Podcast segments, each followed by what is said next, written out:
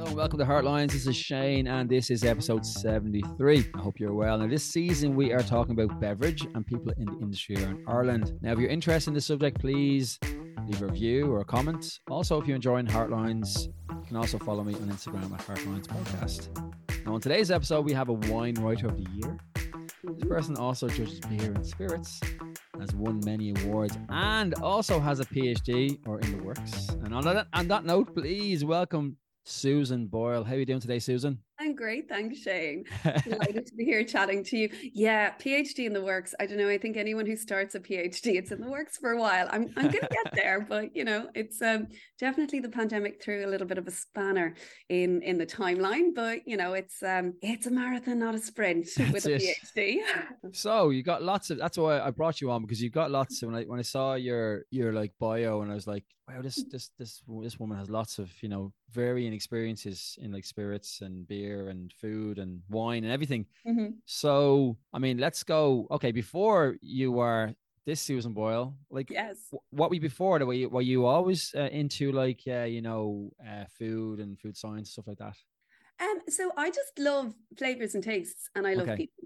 Um, so I'm really, really curious. Uh, my initial academic background is I did drama and theatre studies in Trinity in the University of California. Um, and people are like, oh, and now you judge beer. How did that happen? I always like to say that um, ancient Greeks kind of were onto a good thing. So mm.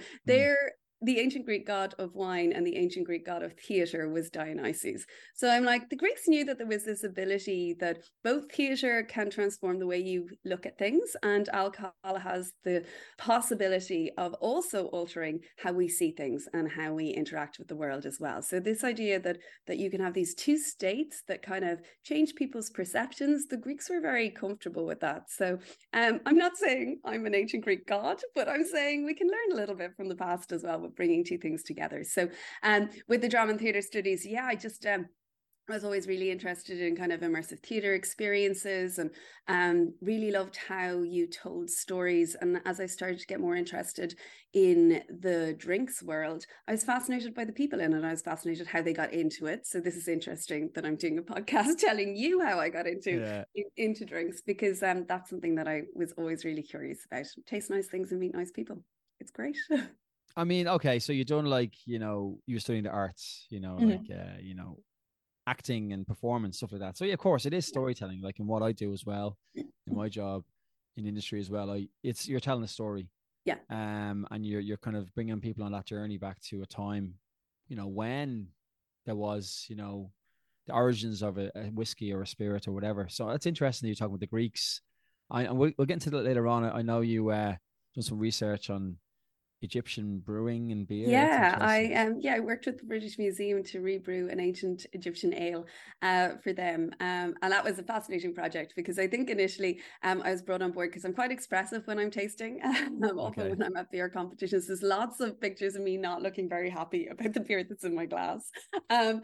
And uh, this was for um, a YouTube um, project a number of years ago where they wanted to um, open up um, the archives of the British Museum and find a way for people to connect more with the digitized um, information and archives that they have, um, which is a movement in museum studies because the kind of decentralizing a museum is really important at the moment because they're not Elgin's marbles but I'm not going to get into the, the the the stickiness or the the the the the questions around who owns things but the important mm. thing is once you open a door um yeah. you have to find a way of, of helping people to communicate and to and connect with that so what was lovely was i worked on this project uh to using the resources of the british museum to rebrew um, an ancient egyptian beer um, and we found out really interesting things doing it we found out that like thousands of years ago the ancient egyptians were drinking cold fizzy beer um, because no one had done a recreation in a replica uh, vessel before, um, and we matched the porosity of the vessel um, with that of the sample in the British Museum, and found out that it caused the liquid to wick to the outside of the pot, um, which kept the beer on the inside colder. Um, so cold fizzy beer thousands of years ago when they were building the pyramids was extraordinary. And the beer tastes delicious because I think, as I said, the I think the point of it was to have me tasting something disgusting for a YouTube video, but actually it was it was yummy, and I kind of knew it was going to be because making beer is not easy and it's time consuming and it takes resources, and particularly when we look at the past when resources were more limited, people are lazy. No one's going to waste their time or waste mm. their energy or waste their resources making something that isn't delicious. Um, and that's exactly what the ancient Egyptians were doing. And I was fortunate enough to get to find out that uh, firsthand, but thousands of years later. Now, how did you like create the kind of like uh, recipe? Like, did you have like a, a type of yeast or or something to work with? Yeah, or? so the ancient Egyptians were great. Um, they like told you everything they did basically, um, and then they drew a little picture of it, and then they also made a maquette of it. And then, if they really weren't sure, they put all the ingredients together really nicely and left them in the tomb so that then you could brew, brew beer in the afterlife as well. So there's a lot of archaeological evidence, um, and I worked with evidence from like an archaeologist called Delwen Samuels, Samuels, um, on her um, um, ideas of what she thought were in the remains that were found in the bottom of pots at, at a couple of archaeological sites. So that's really what we worked off, um, and then used uh, sourced ancient grains that were available to the ancient Egyptians at the time. So using those old grains and then using this um, really interesting two-step mash process, which is slightly technical, but it means mm. that you keep the enzymes alive while you also break down the starch, and then starch conversion happens at the same time that you're brewing. So um, it's it's very quick, um, and it's yeah, really um, surprisingly delicious. Technical, but um, like brewing beer is technical now, so of course it's going to have a technical skill.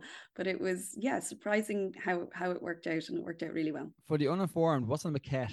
Oh, a maquette. It's like a small little um like uh figurines of what it what it looked like. So they would um have these like little um like kind of figurines of like made out of either wood or um or pottery to show okay. you the people in the brewery doing the brewing processes so you know a group of people uh, collecting the grains a group of people grinding the grains um so you had a visual representation of of what they were doing. There's such a, a wealth of different ways of representing within the ancient Egyptian um, culture that um, it's really nice to be able to see it because they left an awful lot of evidence behind. So then you just kind of have to join the dots a little bit. And what I found during the project was a lot of the people who had worked on these kind of the remnants that had been found around ancient Egyptian beer, they just hadn't taken it the next step and done a, a, a rebrew, I suppose, and yeah. using um, things like replica pots and stuff. I think vessels are really important because changes when you cook things in different things. It changes things when you make beer in different things, and we know it changes when you distill um, alcohols in, in different vessels too. So uh, that was a really interesting part of the project to be able to bring to life. And what kind of alcohol strength are we talking? So we found it very hard.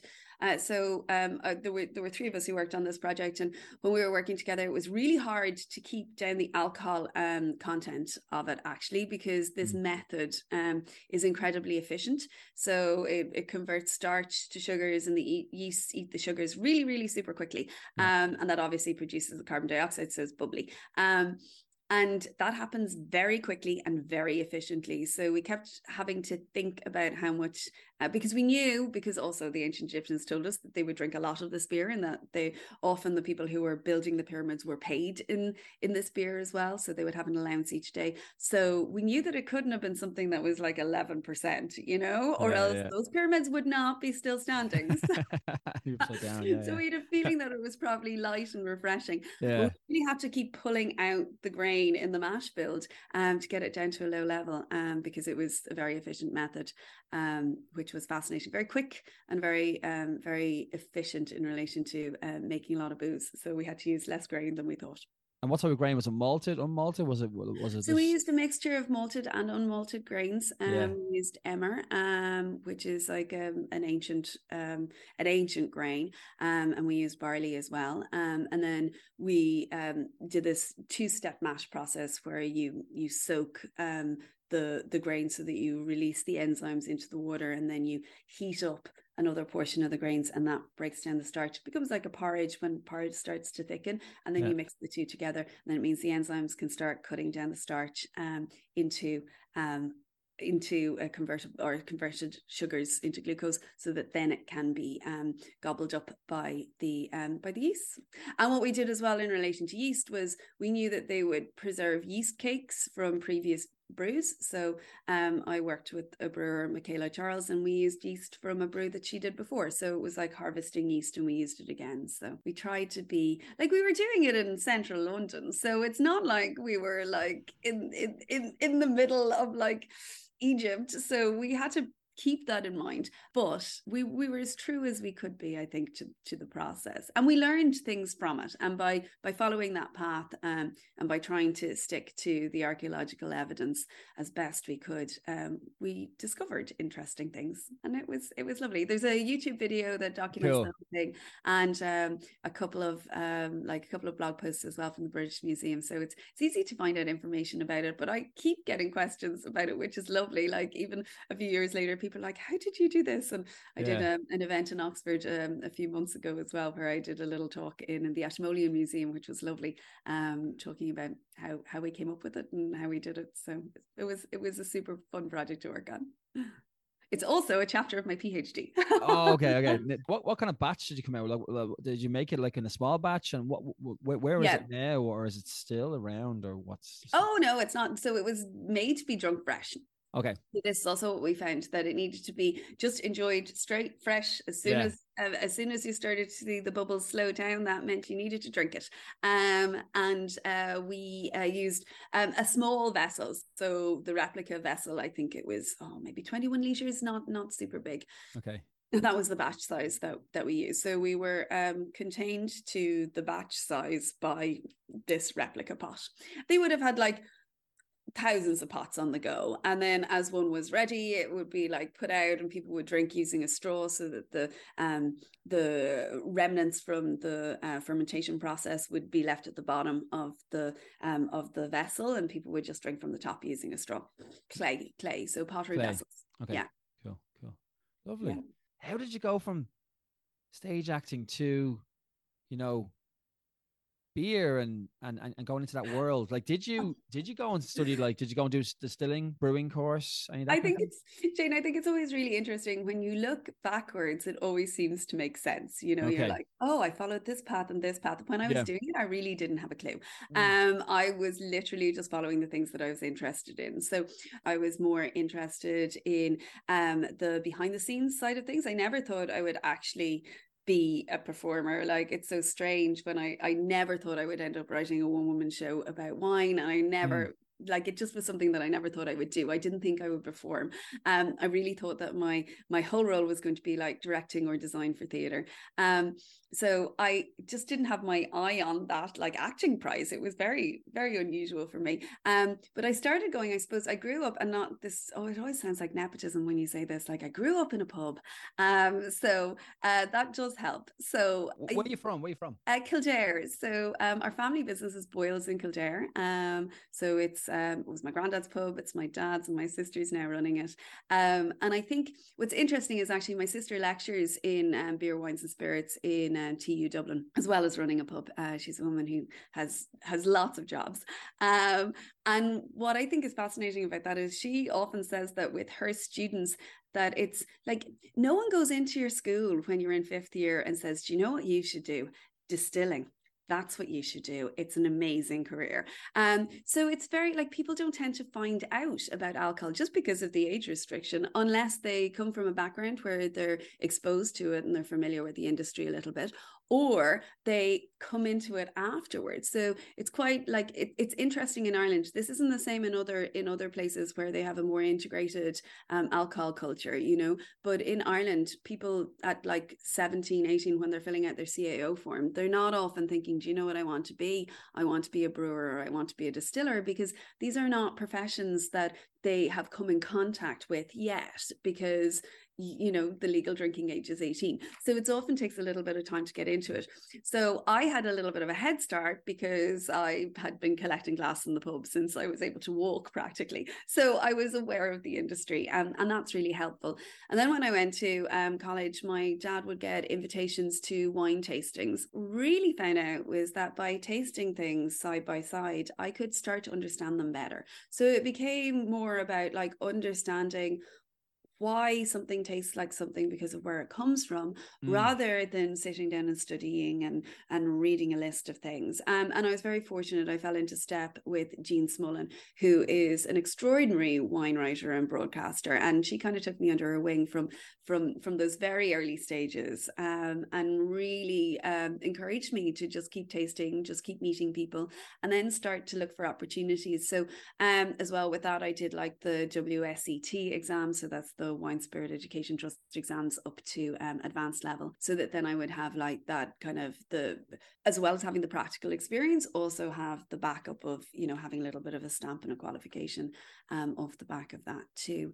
Um, and then I was kind of mixing these kind of worlds of uh, doing arts work and then also doing um like doing some like hosting some wine tastings doing some wine writing on the side um and then also through my sister I just got really into beer because um I got fascinated by again the flavors and the tastes, um, and the fact that at that stage, like the Irish craft beer um, movement was really kind of kicking off. So it was an exciting time to be able to meet people who had breweries and were making delicious things. So um, I did a little course with the IBD on uh, which the um, Institute of Brewers and Distillers on um, beer judging with Tim O'Rourke, um, and that really kind of kicked me into the world of yeah beer tasting and beer judging and I just became curious. I thought it was fascinating. With wine, when we taste something in a glass, like it's it's all grapes. So the thing that affects the flavor is either where it's made, who made it, um, or how it is made too. So the influence of yeast and how it's fermented. Um, with beer, it's kind of a slightly different process because there's other things that can be in the beer. So if I taste a beer and it tastes of chocolate, the first thing I need to do is is ask, is there chocolate in this beer? And it might be, or it could be the combination of the malts that were used. And I liked this direct approach with beer that I could ask a question and I could get an answer and I could taste something and I could go, oh, that tastes like this. It has these like bubble gummy fruity flavors because it's an ale yeast and was fermented at a higher temperature, you know, or it has this cool crisp um, flavor, and that comes from again from the yeast profile or maybe sometimes from the water profile. And I loved that the way that I could learn about the technicalities of how alcoholic beverages are formed is like an open book in beer. You can ask people questions, um, you can find the answers, and you can you can taste and you can taste the result of that. I think also because the process of making beer is is so much faster compared to the effort that's needed for a wine. So you only have one harvest a year in mm-hmm. a wine, and like all those grapes, it's it's it's all focused on that, you know. And, and if things don't go to plan, that's not really good, and they cannot go to plan for lots of reasons. It can be because of the weather, it can be because of technical difficulties, um, it, or things that just happen, mishaps haps in um mm. in the winery. Um, but with beer, people are much more honest about going like, oh, you know, this happened, or this was a happy accident, or actually no, that didn't work, quite work out mm. because it's turning over in a much shorter time. So like in in about six weeks, you can get a great beer. Uh, mm-hmm. Of course, you can take longer, or you can take shorter, but the evolution of learning is so much faster because you can do so many more brews in the space of time that you have to wait for grapes to grow and be harvested and ferment and do all that. So um, I felt I could learn faster about alcohol by learning about beer. Yeah. Okay. Go back to the W the the, the accreditation for the yes. spirits. Where would you get accredited these days for that? Is that online or is it in a, a, like an actual building in Dublin or around the um, world? So there's like the WSET. So that's the Wine Spirit Education Trust, they um, have educators in Ireland, so you can do courses that are in person. Mm-hmm. You just look it up and you find out like who's the provider in the area. They've yeah. also segmented now and they run spirit courses as well, which is really good. Um, and uh, you can sign up to those. Um, I know they do remote versions of it as well. Um, but any of the ones that have tastings involved, I think are good to do in person. I think you learn a lot from from the actual ed- educator as well. I know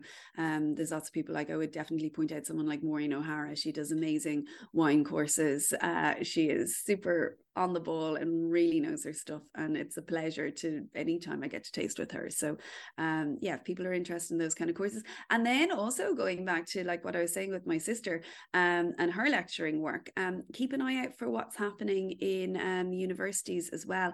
I think the courses in TU Dublin are really excellent. Um, they've some lovely brewing and distilling courses that are mm. happening there. Um, and I'm really impressed. And you can take different modules of that. You can take them as um, as cert courses. You don't have to start a whole four year degree, mm-hmm. um, but there's lots of lots of potential with that too. If people want to get qualifications under their belt, and um, but also just getting in there and tasting, doing what I did, find opportunities um, to be able to put yourself in rooms with other people where you can taste things side by side, and don't be afraid to ask questions. I don't know everything. I am looking forward to always learning more. I I never mind asking you a question, and also I never mind answering someone else's question as well. So um, I think finding finding those spaces and those kind of communities where you can do that is is is where it's all at and where it's fun. The like the beer judging scene is super fun. It's okay. absolutely brilliant. Um, I have so much fun doing it. I get to go to extraordinary places and meet really nice people. Most of the time, I'm tasting horrible beers. I often think I have to taste thousands of things a year to find to find the good things uh, so that other people don't have to taste the stuff that isn't so great. Uh, but it really hones your palate and, and you learn a lot. And and you learn a lot. Beer beer tasting tends to be um, a bit of a community as well. So you you tend to taste with other people. You're usually on a on a panel or on a table with four or five other judges. Um, they tend to have a mix of expertise like I said, my my expertise would be in my palate and my sensory ability. Mm. I'm not a brewer or a distiller. I have brewed I, I certainly wouldn't uh, wouldn't call myself a brewer, but I, I I I can do it at a push. I'm like I'm like someone who can make a really good cake. I have one recipe and I can do that really well, but I'm I'm I'm not a technical technical brewer. So it's wonderful then to be able to taste alongside someone who is an am- amazing brewer because you learn an awful lot uh, from them as well. So it's great. When you talk about like uh, your tastings, for example, um, you're talking about explain what a table captain is on a on a beer tasting. Well, usually uh, what happens is I suppose it's like anything when you have a panel and you have to come up with um you you have to come up with like a consensus maybe sometimes on um on what beers you think are the best in that round that you want to put forward. Okay. Um, and what a table captain does is they kind of sit as a mediator within the um, within the other judges. So um, if I have a role as table captain, then it's my job to listen to everyone and then work out where is the middle point or um, how we come to an agreement about what beers we consider are the best. And I think this is really interesting because um, people's tastes are different you know mm. um and overcoming your own personal bias like there's just some things i absolutely love and there's some things i'm still really struggling to learn to love um like I'm not a fan of smoked beers. I like I really struggle with them. Someday I might wake up and I might love them, but you know, I'm I'm still waiting for that to happen. Um I actually tasted uh I had um I had uh, Tom Crean Brewery on oh, yeah. previous episode and they have a smoked one. It it, sm- it tastes like smoky bacon. Yeah, and it actually won. I think it won an award. It won the Blas na hÉireann. Oh, brilliant! Um, yeah, for the stout. Super. Porter. It was nice. It's different. It's it, it is it is it's quite smoked, but I like it as well. But um, so you're not really a fan of smoke. What about sour beers? Are you a fan of sour beers? Adore sour beers. Really? Yeah, I'm I'm a huge fan of like lambics and sours. Um, I think they sit in that point between beer and wine. So I think they're great. I think they're great gateway beers for getting people who might be more used to the tang and the acid of a wine um interested in beer. Um, yeah, I think, and like, oh, if you spend time in Belgium, um, I, I I know Frank Boon quite well, which is an absolute pleasure. Um, I've judged them many times, and he's just phenomenal when you go to his brewery because he literally ah, he basically saved this style of beer, these like lambic beers, um, because he worked in a brewery when he was like a teenager and he just couldn't bear to see it close and die. So he he kind of committed his life to it. And it's utterly, utterly fascinating when you see these large open fermenters and yeah, it's you're like it's it, it literally is wild and delicious. Very fruity though, very fruity. I've had uh, what was I, had white hag there recently. It was very fruity. I think it was like the lemonade or was it lemon? I was very. Mm-hmm. I, I'm I'm just not used to sour beers. I just think I think sour beers are for someone who doesn't want to drink that much. Oh, uh, okay. So it depends. Like, and it because, depends like, yeah, because it, it's a nice much. little, it's a nice you drop, know? but yeah, but it is quite, it's quite tangy. But yeah, I, I think it, it so it, it always depends on the type of beer and it depends on on the context as well. Hmm. Um, mm. so um, and like there's so many different styles of of sour beers as well. Um, sure. So you're you're going to get different things when you taste taste different things. But what I like about it is that it's just another avenue. It's another flavor profile. There's more things to taste out there. Um, yeah, and, and and maybe get yourself to Belgium at some stage and and do a deep dive and and see how you feel after. Uh, I've been to Belgium. I've been to Belgium. I was in Brussels. I enjoyed it. I've never been to the Delirium though. Delirium's the place I want to go mm-hmm. to. The Bible of beers. Belgian yeah. beer for me. I. I love Belgian beer because it's so diverse. There's the chocolate it's beer, fabulous. strawberry beer. Lambic beer, all that kind of beer. Yeah. But when, when you talk about like you're always learning, this curiosity is knowledge. But you said one of your strengths is like your sensory. Mm-hmm. So how do you uh, reset your sensory palate? Is there a technique for you to reset your like after? Uh, yeah, so I use lots of sparkling water. Is my okay. my trick. Um, yeah. Um, so and it helps if you can eat something that's kind of neutral. So like neutral crackers, rice crackers, those kind of mm. things. Um, um, and that that's really what I do when I'm doing smelling, smelling yourself. Yeah. Is what resets you. Like you roll up your sleeve and smell smell the inside of your elbow. Um, that will that will reset your palate so that um, or your your olfactory system so yeah. that you can you can go for more. But you also have to be a little bit careful. Sometimes it's about the order of things as well. Like so you can't and some things are just harder to taste. I remember doing um, a competition um, and I got in one morning and in front of me was 78 Belgian triples. Like 78 Belgian triples. Like that's like a marathon. Like this just you know uh, so your work is kind of cut out for you because belgian triples are high alcohol mm. high flavor like really intense so you kind of just have to yeah you, you kind of take it in stages and you take little breaks and you try your very best to be as objective and as fair to um, the last beer you taste as the first beer you taste. And was that in Belgium? I'm guessing that was a Belgium because in Belgium, or, or, was it? Uh, was it where? Where was that? Yeah, it was at the it was at the Brussels Beer Challenge. okay, okay, right. So let's let's uh, let's set the scene a little bit. Okay, so let, let's kind of uh, start out your day. Go the night before or how does it work? Uh, usually i'll go the night before um okay. if i'm coming if i'm coming from ireland because it's hard to get in super early in the morning. Yeah. you want to be you want to be as fresh as you can as well. So you tend to go over the night before. Um most competitions tend to be uh, two days long or so. Okay. Um and usually usually what they do is the night before tasting there'll be some kind of welcome reception uh, for judges. So you get an opportunity to catch up with people you haven't seen for a while uh, which has been so nice to do after the couple of years of the pandemic when we haven't been able to to see people mm. um, i got so lazy with having so many friends that i would meet regularly um, that it was kind of um, amazing having not seen them for a while to get to see them again so usually there'd be a bit of a reception for judges um, you might get a briefing on what to expect over the next couple of days um, and then the following morning um, you get up um, good idea to have a bit of breakfast before you start beer tasting. And uh, then you usually crack into it like kind of maybe about 9 9 30 there'll there'll probably be an initial briefing as well to um, usually to bring in if there's um, if there's local judges who are just joining in that morning you know from the local area who haven't yeah. been able to attend the night before. Um, and then you'll sit down at a table um, you meet the people at your table um, hope they might be people you know or they might be people okay. that bring you to you. Um, you get to have a bit of a chat. They're usually quite clever about um, putting people like i said people with different expertise together people from different countries together so that you get like a nice broad range of um, of experience on the table um, and then you'll get a list of what you're going to be tasting that day, what categories you're going to be tasting. Um, there's always a bit of oohs and ahs and excitement about that. Um, and then um, and then the beers will start to appear at your table. So you usually do them in maybe rounds of rounds of eight to eight to twelve beers. Um, depending. Um, and then you mark all those beers individually. Um, and that just keeps going. You'll have a break at lunch, you come back at lunch, you do an afternoon session, you usually finish up about maybe four or five. Then you really need to go for a beer. Okay, so for, for breakfast, what do you have a breakfast? Do you have like a light breakfast or a Belgian waffle or like an uh, Irish fry? Well, like I, I, I just tried to get some protein in. okay, okay.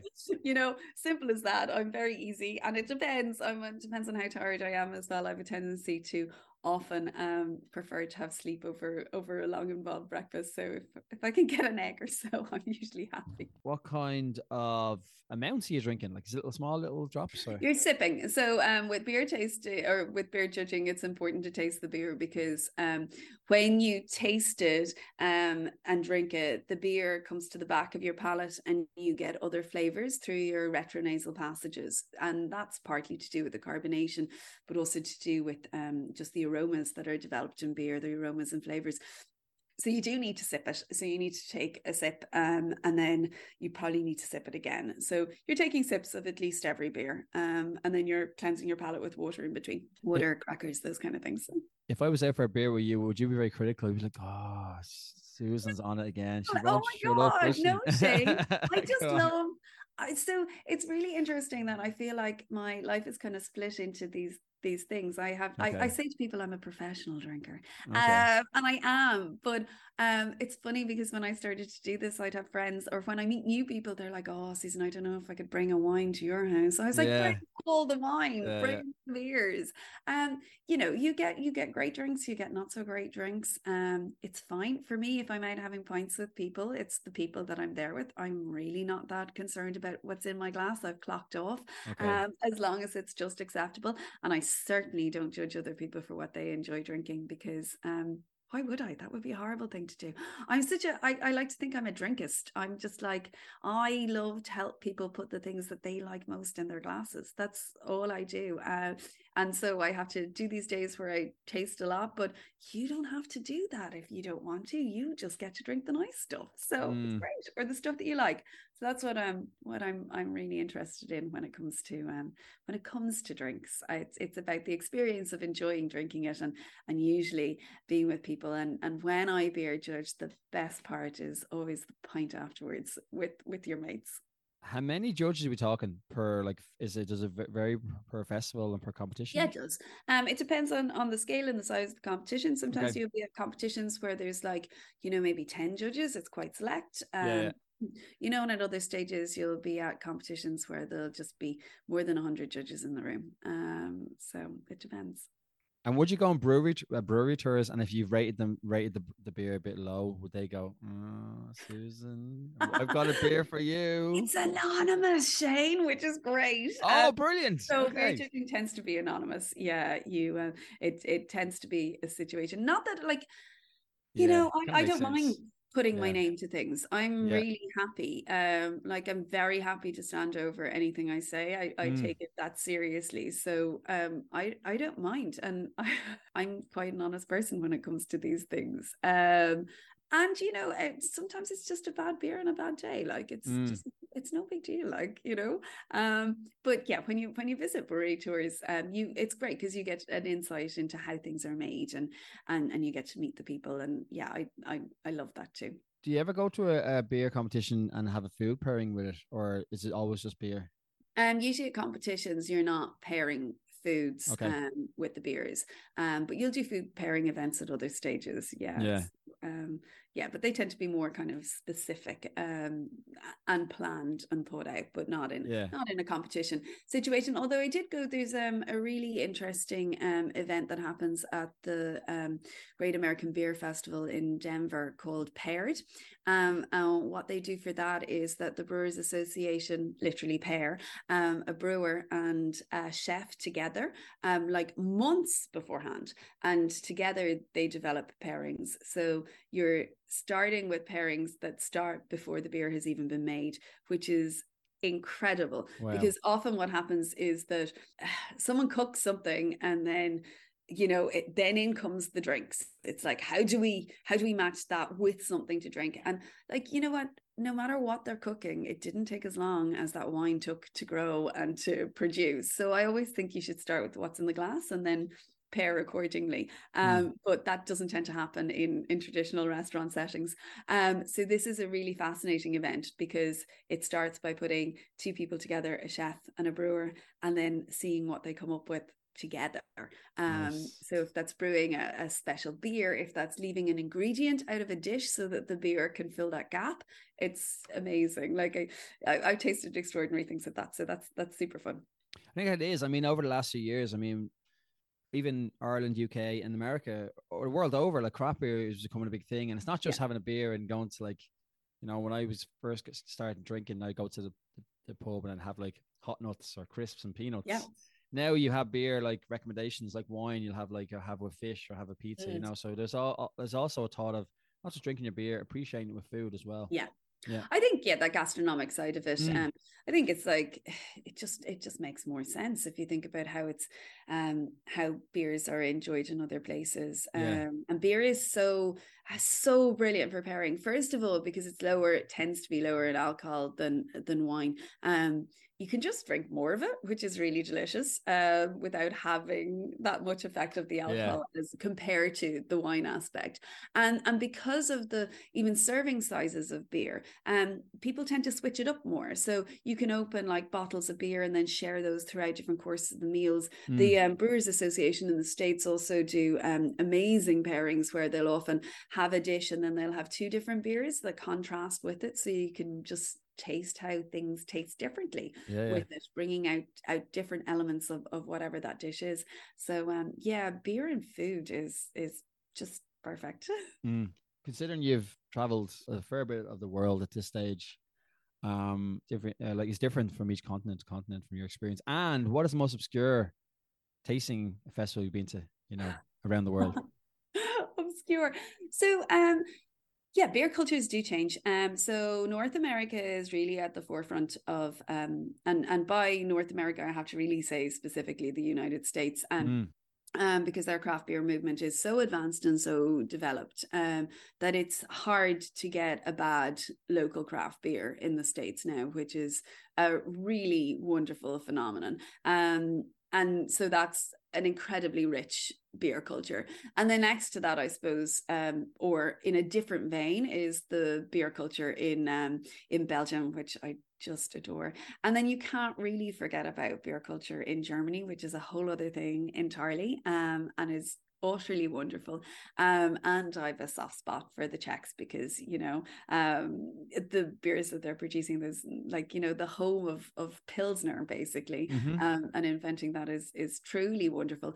Um, but one of the most exciting places I've been recently for beer is, um, is Brazil. The Brazilian beer scene is unbelievable. Um, it's imaginative. It's taking all the great things that you see happening in the US and combining that with phenomenal um, indigenous and local ingredients, um, aging things in Brazilian hardwoods, um, doing phenomenal things with fruits from the Amazon that you just have never even seen, heard of, or I had ever tasted before. Um, and uh, yeah, I really, really enjoyed that experience. Um, yeah, I can't wait to get back to Brazil for more beer judging. Well, my wife is, is from Brazil, and Brazilians will not accept a beer if it's not ice cold. They just mm-hmm. won't. Like we're used to moderately, you know, we we have a beer that's just chilled. If it's not frozen, like your hand is like literally freezing, forget about it. You know what I mean? Yeah. Like I just they just want cold beer. Uh, I wouldn't have thought Brazil has a big culture, but then again, I do know her friend does make beer as well. Mm. Just don't have a culture, I guess. In Ireland, we have a culture of brewing, distilling. Uh, that's interesting to hear. Brazil uh, is up and coming. I guess they've they've a lot more um, raw materials they can work with down there and and if it's phenomenal i think uh, the reason why maybe there's an opinion that um we don't know as much about beer in Europe that's being brewed in mm. Brazil mm. is simply because they have an indigenous market and yeah. exporting it out of South America is not necessarily something that's uh, of particular interest because of yeah. exportation taxes. Yeah. So um, there's a, a, huge indigenous um, beer industry there. and um, they've invented their own beer styles. Catharina Sour is utterly phenomenal. But it's like there's millions of people in Brazil to drink the Brazilian beer. Yeah, you know? yeah, yeah. It's it's bigger in Europe. It, it's, it's you don't it, have it to be sending it to Belgium. You no, know, it doesn't need it doesn't it doesn't need the rest of the world. It's got a world. You know what I mean? So yeah, and it's yeah. Um, I think it's interesting because when we think about the Irish context, we are very um, export focused in. Yeah. Ireland. Um, we always have been. We've produced, like, we've always produced an awful lot of um, produce on the island yes. of Ireland, and we've always needed to look elsewhere for the market for that product. And and if you come from a place where you have an indigenous local market there's just not the same drive for export. So it may not get famous as famous in other places but that just means you just have to go to the places and drink it there. Like i was mm. in austria in vienna last weekend which was extraordinary and they have um phenomenal wines. I think some of the most beautiful wines, but so much Austrian wine just gets enjoyed by people in Austria. Like uh, Vienna is the world's largest urban vineyard. Um, there's vines everywhere around the city. You uh, trek up on into the vineyards and you sit in the middle of these vineyards, looking out over onto the Danube, drinking like Wiener Gemischter Satz, yeah. which is like this um, eh, local um, style of wine that's fermented with at least three different indigenous grape varieties, and it's it's utterly wonderful. But people are like Austrian wine, you know, um, it's not one of the things that they necessarily think of straight off and it's amazing it's also scaling up the operation i'd say as well it's like look if you want to bring, bring that to a bigger scale do they want that well yeah so it's more? like it's it's what the what's the value in it like yeah. the, i think the reason why um the craft brewers association in the us has been mm. very very successful is because they've focused on producing beer for a local market so yeah. it's like why think about because if you think like packaging transport all that the logistics that are involved in that um when you could sell beer from a tap room on your doorstep and yeah make a really okay delicious living and be a destination. Um like mm. that's something to really think about. It's just a different business model. And it means that like i think there's some phenomenal statistic like 90% of americans live within like 5 or 10 miles of a brewery now. And that's amazing. And yeah. that's that's what they've done. They've just realized uh, you see it's more of a challenge when we think about ireland because our um, our population centers are are so um, centered um, you know and and that's a little bit more challenging and because we're we're export led um, in relation to our our drinks industry in general i think. Um, so yeah that's it, it's it's just a different model but i think it's a very successful model. Probably as well as you're saying across border taxes maybe in the states why would they bother going over to Texas when they can stay like in whatever Absolutely. state they're in? You're you're so yeah. right. Like yeah. in the US, every single state is like a completely different country. Mm. Um, so it's um, it's yeah. more challenging. I've been doing some. I've been doing a lot of work with the control states in the US, and it's been fascinating getting to know um, them better and getting to know that structure better. Um, so it's been it's been interesting to see how when you have, um, I suppose, a strategic approach to the control states, that um, you can actually do uh, make huge huge gains in relation to um, to getting Irish products on on pe- on shelves and in people's baskets by um, by targeting those markets markets. What's the control state? Is it North Carolina, South Carolina, or one of these? Um, or? So the way that it works is there's 17 control states, okay. um, one county within the US, and that mm. means in those control states, the sale of alcohol is decided at a at a state level. So okay. the state decides um, the quotas of what alcohol they're bringing in, and they yeah. decide um, where they're being sold through their state-run liquor stores. Yeah. Um, so I've been working on a project with Bord Bia that I developed for them called the Spirit of Ireland, and it's been it's been absolutely wonderful and tremendously successful. Target audience for that initially uh, was the U.S. control states. So I've been traveling a lot to the U.S. Um, to um, train um, buyers, store managers, people who work for um, for these control boards um, on Irish spirits. Um, which has been amazing. So it's cross category. It's like um, all Irish um, spirits and cream liqueurs. So it's whiskey, it's gins, it's mm. it's vodkas, it's it's other Irish spirits. This program that I've developed has been just really well received and and very strategically targeted. So in each place that I've rolled the Spirit of Ireland out, there's been an increase of Irish um, spirit sales by at least twenty percent in the following month, which is utterly phenomenal. And I think that it's one of the key reasons why in 2022 there was an increase of, of Irish spirits exports to um, to North America um, by over I think it's over 26% we increased the market, which is phenomenal, pushing Irish whiskey over the one billion mark um, and making huge huge inroads but it's because this has been like and and it's really interesting how one strategic project so one project that i've been working on for this spirit of ireland project that that i've been working on for probably the almost the past three years now started mm. just um, before the pandemic and then was only able to roll it out in 2022 um, there's been so much work that's been happening in Irish whiskey, but as far as I can step back and see, this has been such a strategic project um, that has caused this phenomenal growth and, and phenomenal difference in the market because it like I, I talk to people who actually get the stuff off the shelves and into people's people's baskets. And it's I personally think that this one project has been responsible for millions to the Irish GDP, which is very exciting. What about poitín? Is that is that making it over to the states in in yeah quantities. Yep, there's poitín there too. Yeah, cool. Uh, during this program, uh, this like kind of education program, the Spirit of Ireland, um, there's an opportunity. We talk a lot about poitín, so or I talk a lot about poitín, and the the program talks about it mm. because it's one of the three core um, Irish products that have geographic indication. Like you, you mm. can't ignore it. It's wonderful. And so there's, yeah, we focus on the the focus on when we talk about the the provenance and why the spirits that come from the Ireland of Ireland are unique. Obviously, have to relate to Irish whiskey, Irish cream liqueur, and Irish poitín as being yeah. the three that are designated with the GI status. That's interesting as well. You're talking about like earlier on, and go back to what you're talking about um winemaking grapes. I actually was talking to Wicklow Way Wines. They make mm-hmm. berry wine. Yeah. So it's quite it's quite niche like wine is, but like Ireland's not known for wine production, but it's interesting yep. to think that there's lots of other producers as well. You know, cream yep. liqueurs, gins, berry wines, yeah. beers, all sorts. Like, I think it's interesting because we we just don't have the climate really for wine. Now yeah. I know climate change and stuff. I'm not wishing climate change so that we can get better at growing grapes. I just no. think that that's insane. Yeah. Like I'm like no, let's leave the other countries at it. Um, but we have been importing wine into Ireland for over 2000 years. Um, and it's been it's been a reciprocal trade, which is interesting. So Ireland very good at butter and dairy produce. Um, was shipping that out um, 2000 years ago and what needed to come back was something that we didn't have. So a ballast um, yeah. in a boat to you don't send a boat across the sea with nothing in it. We know what happened. We had like those distribution crises with what happened with the canal and everything and you had boats in the wrong places. Yeah um, oh yeah, yeah, yeah. you know mm. when you're thinking about that just in the recent things. So people don't send empty boats places. You don't. No. You fill it with something that the other place needs.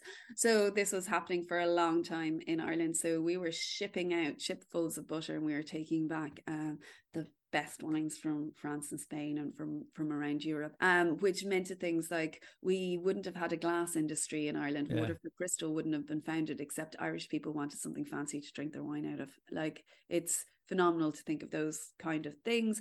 An Irish guy invented the first commercial corkscrew, um, which is another thing that was phenomenal. An Irish engineer set up the first glass bottle factory in Bordeaux so that the winemakers, this is all like, you know, in the 1800s, so the winemakers and 1700s, so that the winemakers could bring back um, or put their own wine into bottles with their own labels on it and develop um, reputations for their own production rather than something that was going to be blended um, by importers later. Like there's Ireland was incredibly strategic um, and influential in relation to the wine trade, but um, we just don't grow grapes here. Instead, we grow potatoes and strawberries, and that's fine, and plenty of lots of great grain and our dairy herd. So sticking the things we're good at. I'm just curious, who was the Irish engineer that that uh, done the bottling? Um, so I think he was, um, I can't remember his first name, but his name was Mitchell. His second name was Mitchell. Um, ah, um, nice. Yeah, and he set up um, a glass bottle factory um, in in Bordeaux. Nice. Uh, because what was happening was that there was um, a trade that was happening here. Wine was being imported in large barrels. Um, mm. It was coming into port. Um, so much wine was coming into port that we had to have a series of free ports because when um, they tried to put a tax on wine, it just led to smuggling, and there were so many shipwrecks and people died mm. so much. They were like, "Oh, come on, lads! Now we're going to have to have free ports instead, so at least." people aren't dying off the coast of Ireland for mm. wine. Um, so in these free ports, you would have merchants who would set up their own um, kind of um, blending houses really i know like the um i think the kirwans and the lynches were very famous for doing this um in galway um and they would create like blends that people liked by mixing the wines oh, together oh, wow yeah and and this was this was acceptable it created yeah. great wines but it didn't sit well for the producers of the wines because yeah. the producers of the wines wanted to get a reputation for their wines because yeah, they wanted to command a higher price for it yes you know? yeah, yeah um, sure. so the only way they could do that then was to put wine into small smaller vessels.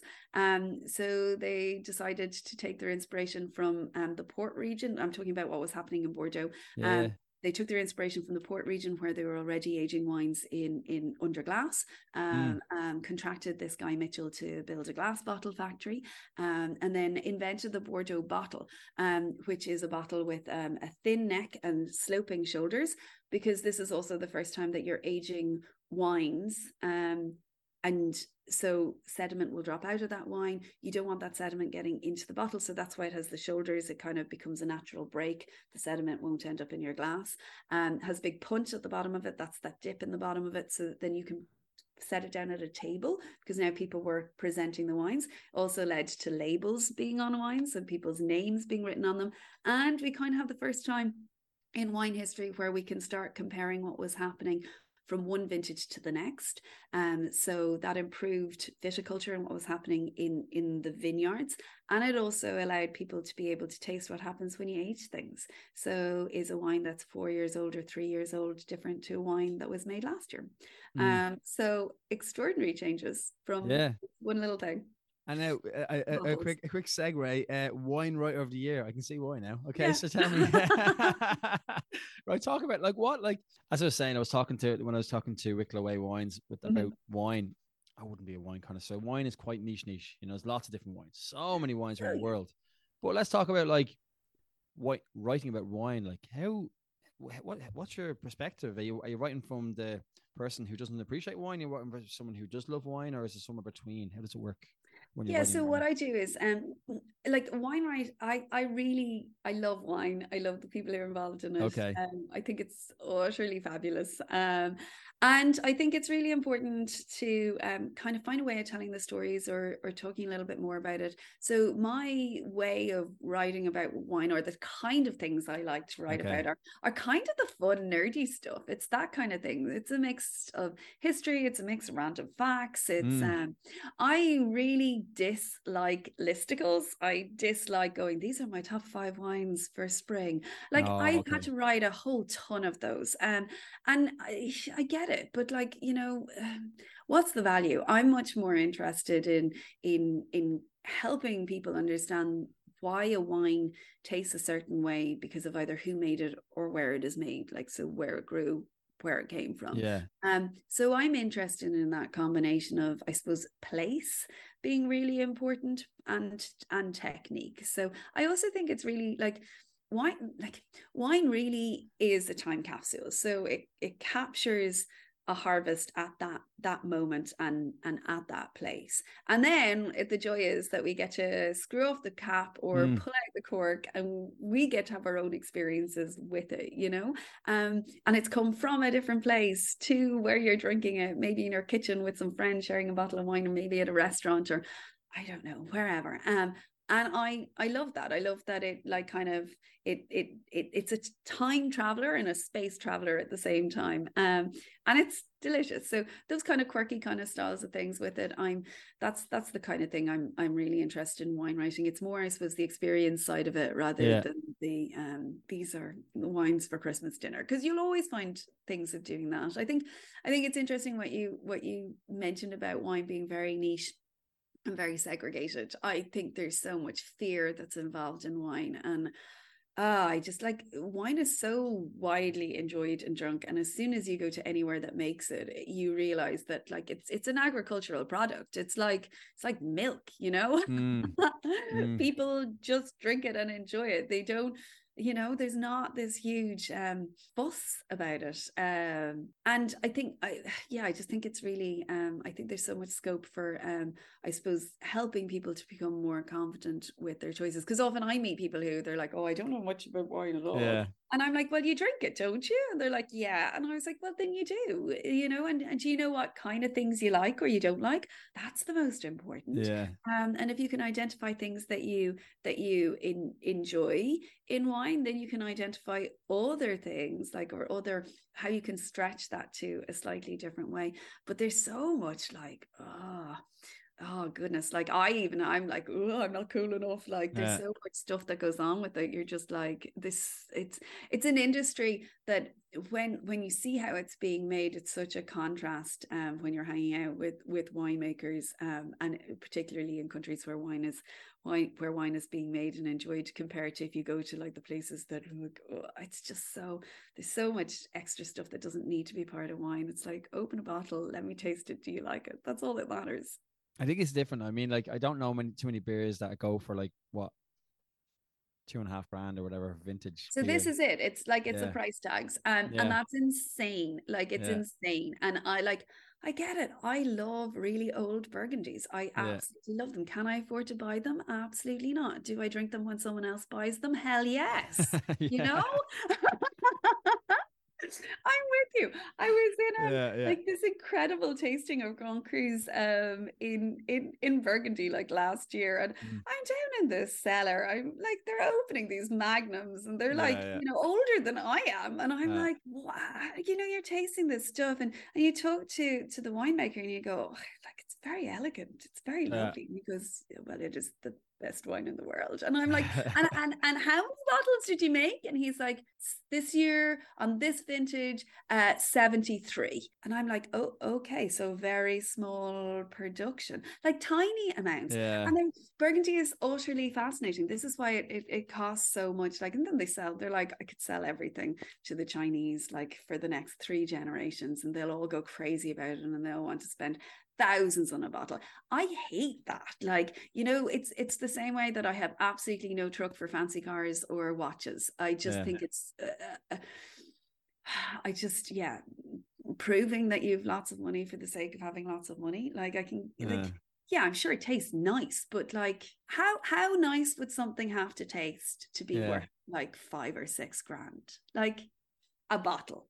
How nice? Like I don't, yeah. I don't know. I can't. Typically, you were saying like you know, like how would you normally drink a burgundy? Like if you're drinking burgundy, would it be chill, room temperature? How would you normally? So it depends. If I'm drinking whites, um, if I'm drinking very heavily oaked whites, I won't drink them um super chilled. Um, they'll definitely need food. Um, if I'm drinking like a super easy, like um, you know, um, simple chablis like yeah i'll just be i'll just be drinking that nice and cold and hopefully with you know a bit of cheese that would be nice maybe some oysters that would be even lovelier um, yeah. and then if i'm drinking reds again um yeah you just have to think about um burgundy wines tend to be really quite elegant and as they get older they they do end up with this like this is why they're famous. They can like i did this tasting of the sounds bonkers. Did this tasting of the threes like no actually it was the eights going back to 1938 insane that i get to taste something that's like this old and and also this delicious.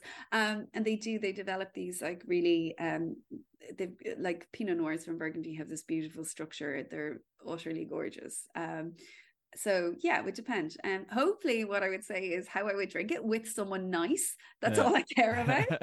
I think company. things taste better with nice people. It's I agree. As that. Totally agree. Totally agree. I can feel I can feel awkward when I'm drinking with people I don't really appreciate. Oh, yuck. Yeah.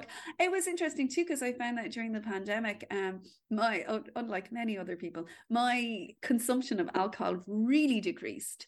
Like it went through the floor. Like I'd have like the odd bottle of fizz maybe with my sister um but it just utterly dropped through the floor and then that was really when i realized that um i drink in company um because i think being with nice people makes things taste better yeah, I agree. Now, oh, my brother has this theory. He works in the the bar industry mm-hmm. in um, Paris.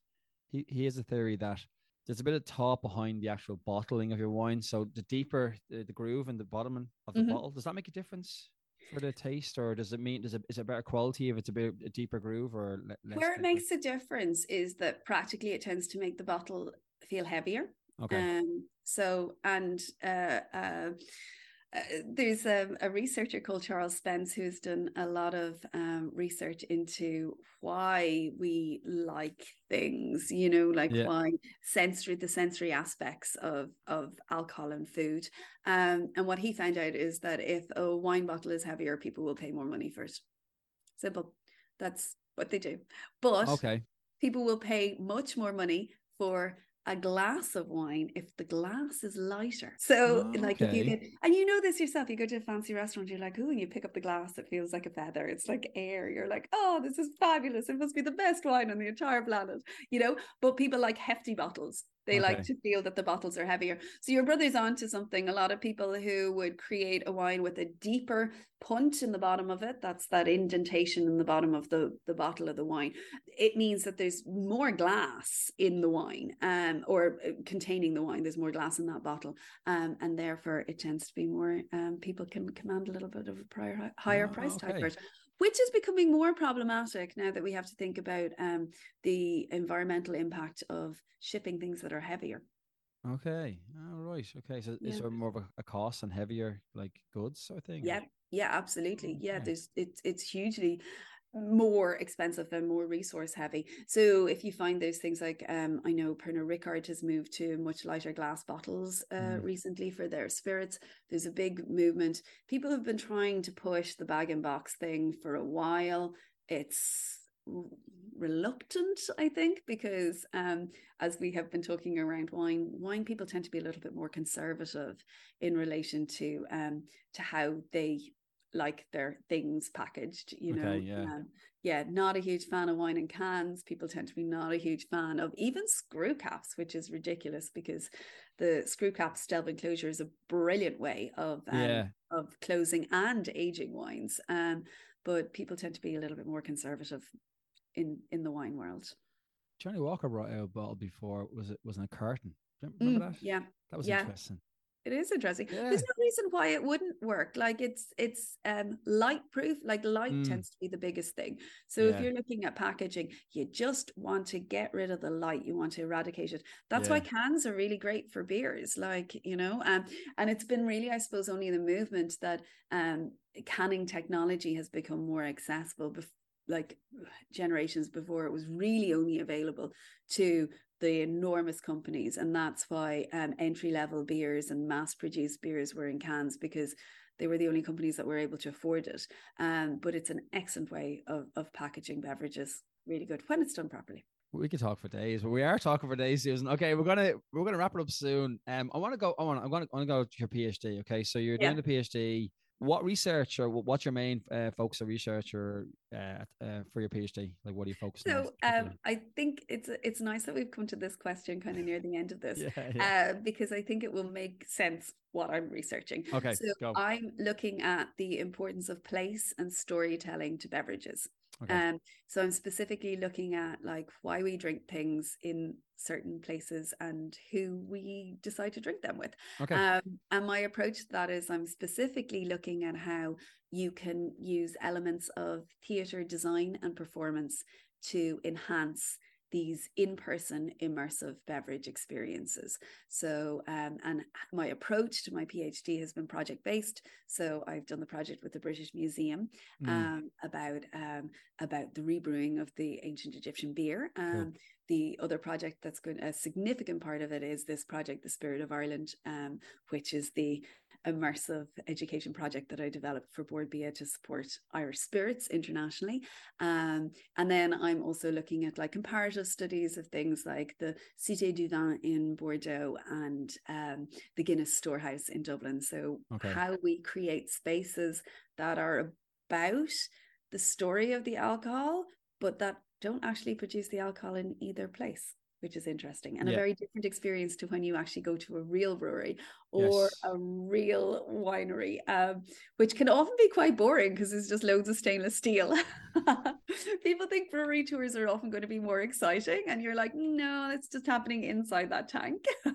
it's kind of storyteller as well. They're, they're selling that story, especially if you haven't got the bells and whistles of a brand home or a Guinness storehouse or wherever Heineken. You know, Yeah.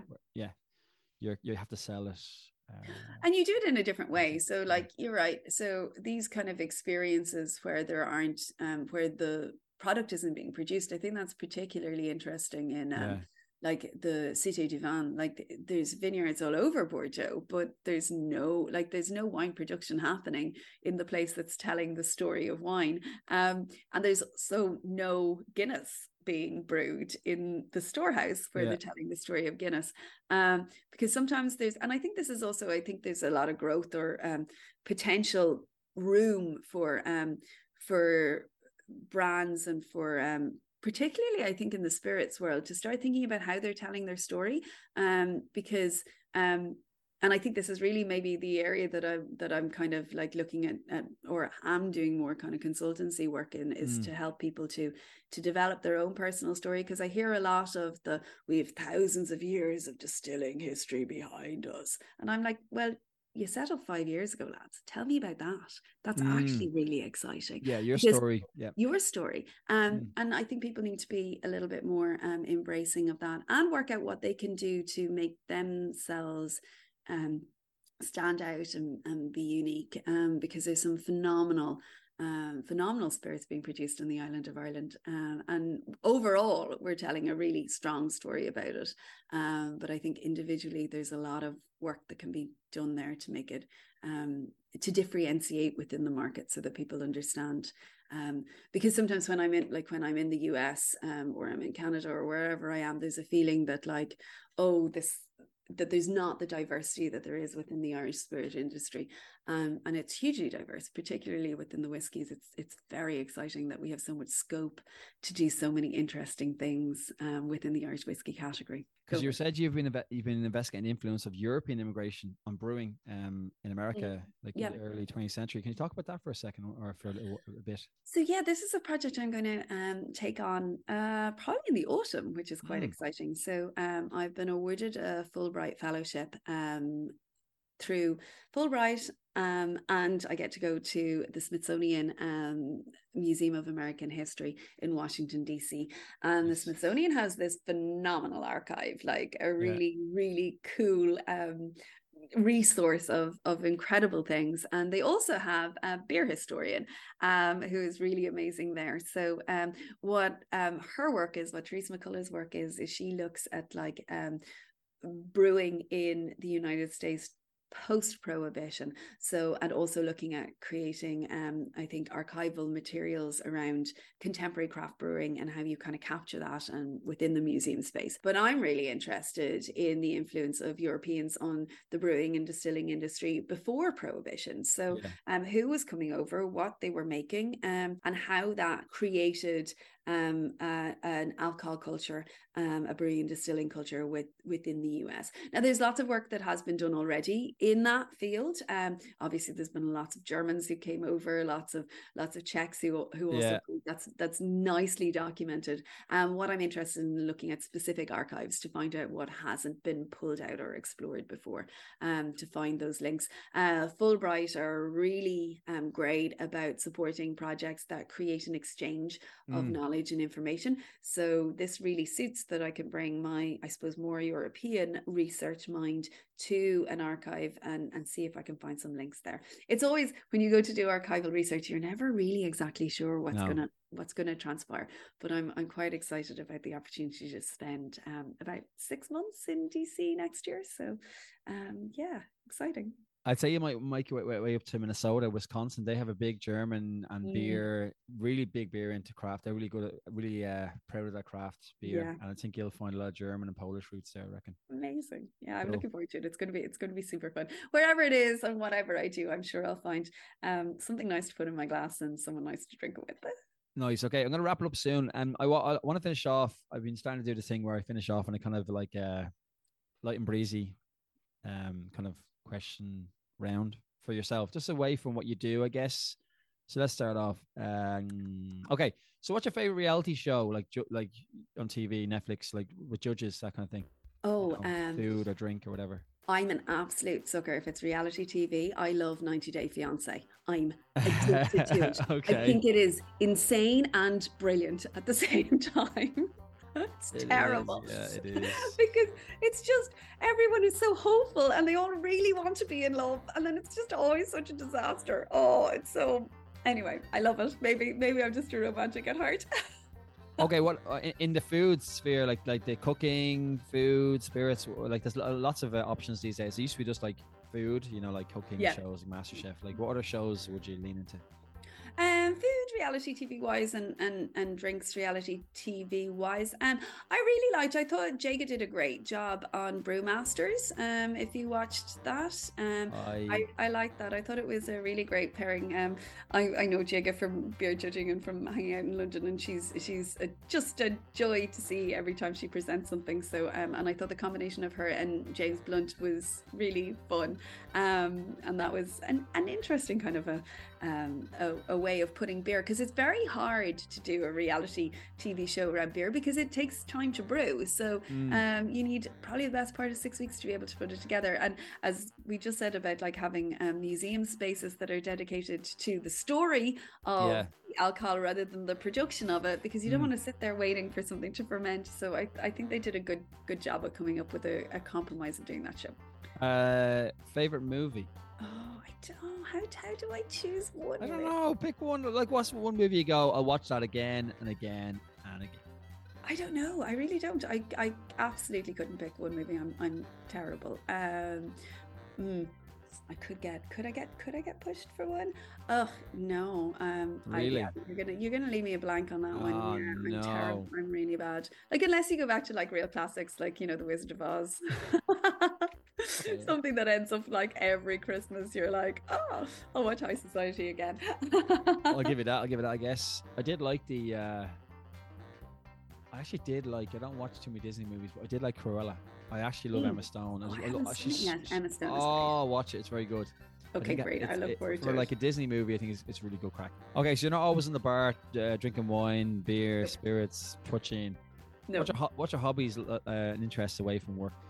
Uh, so I love going to the theater. Like, yeah, it's uh, I absolutely adore it. Um, I was very lucky. I got to um, spend a couple of days in New York um, on the way back from a trip um, that I was doing, like the Spirit of Ireland on, and I think I was in town for like oh, 48 hours, and I saw five shows. It was insane. I saw like two matinees each day, and then picked up a matinee on the last day before I went to the airport. So um, that was really great. So yeah, I love live theatre. Um, I think it's always inspiring and wonderful, and I like to swim when I get a chance. Yeah, um, I think I like being underwater. In the sea or just in a pool? Um, so I am a wuss when it comes to cold water. I'm not going to like you know getting in and getting out for the sake of it. No, and I like I like swimming for a duration. So I like being able to to get in and swim for for a couple of k. Um, and yeah, just I like the fact that you just get to the end of the pool, you flip around, you go back. Like you, like your brain just completely zones out. All you have to do is remember to breathe when you get a chance. And it's like the better you are at swimming, the lazier you are. So it's an absolute joy because I, that's the kind of sport for me, and it's never going to hurt my ankles or my knees. I'm going to be able to do it if I live to eighty. uh, okay, uh, two more questions. Uh, okay, favorite beer setting, drink setting. Like, where, where, where would you like? Where do you feel most comfortable when you're having a, a drink? You know, um, outside somewhere in the sunshine. Sunshine, okay. Yeah, outside somewhere in the sunshine. Beer is a sunshine drink. okay. I know there's like you know pints by warm, cozy fires, but give me a glass of whiskey for that. Um, but put me put me somewhere in the sunshine with a beer, and I'll be just delighted. Okay, one last question. Uh, on a night, your go-to evening tipple drink? Um, depends on the night. Um, does depend on the night. So I I love drinking spirits consistently through a night. I feel very in control of it and I, I love it. I started to drink whiskey first going to weddings because I okay. found that if I had a if I had a Redbreast in my hand, no one was pushing crappy Sauvignon Blanc on me and I was going to be the last person on the dance floor. So okay. I I loved it, and I think um I think spirits are great drinks to drink neat because you can sit there, you can have it in your hand. It's not going to get too hot. It's not going to get cold. It's not like you're. It's not a big glass you have to worry about. No. So um I adore just drinking spirits. Um when I'm when I'm out and about. Um, but yeah, that or a glass of wine or a beer or whatever. You know, it depends on the setting. I kind of agree as well with a beer. I feel like, especially if you get a beer in a round or whatever. Yeah, I just so same here. You know, and do I want to spend the whole night queuing to go to the loo? No, Yeah, yeah, like yeah. you know, women's toilets. You just don't want to be hanging around them if you have a choice. so or any toilet i'm sure um True. so i'm like why would i spend my night like you know um but i think and being in around so this is really key um especially when i'm out drinking with with friends of mine who drink faster than i do. Um i want to be able to be there at the end of the night and i want to be able to get myself home. So i find if i'm in around and i get to have a spirit in around um it's great because i'm way more in control of of what i'm doing you know um i really like it. Um and it's i don't feel the pressure because those first kind of couple of lovely glugs of a pint where they're all delicious and cold and at the right temperature and just yum. Um if you don't keep drinking at that pace by the time you've held it for the next like you know 20 minutes it's pretty yucky at the end of it. So um Yeah. yeah, I, I'm with you on the on the having Okay. a, having a having something that's not going to change too much. Nice. Okay, Susan, we I've taken so much of your time. I'm going to leave it to it. Okay, I, I must get you on again. I think we had we had a, had a good uh, deep dive. There's so much more to talk about. Um, but it's been great having you on. Take care. Thanks a million, Talk to you. Jake. Talk to See you you, soon. Take care. Bye. Thanks, thanks. See you. Bye. Bye. And that was Susan Boyle. Uh, as I said, I was looking forward to speaking to her about just all her experience as a beer judge, a person who writes about wine, very, very much a deep dive into history of beer and wine and where, how she got into that uh, area of work. Once again, guys, my name is Shane. Uh, this podcast called Hartelines. This episode has been about the beverage industry as I continue on that theme. And if you like this episode, please like, share your friends. And remember, you're always welcome here in Hartelines. Take it easy and bye bye.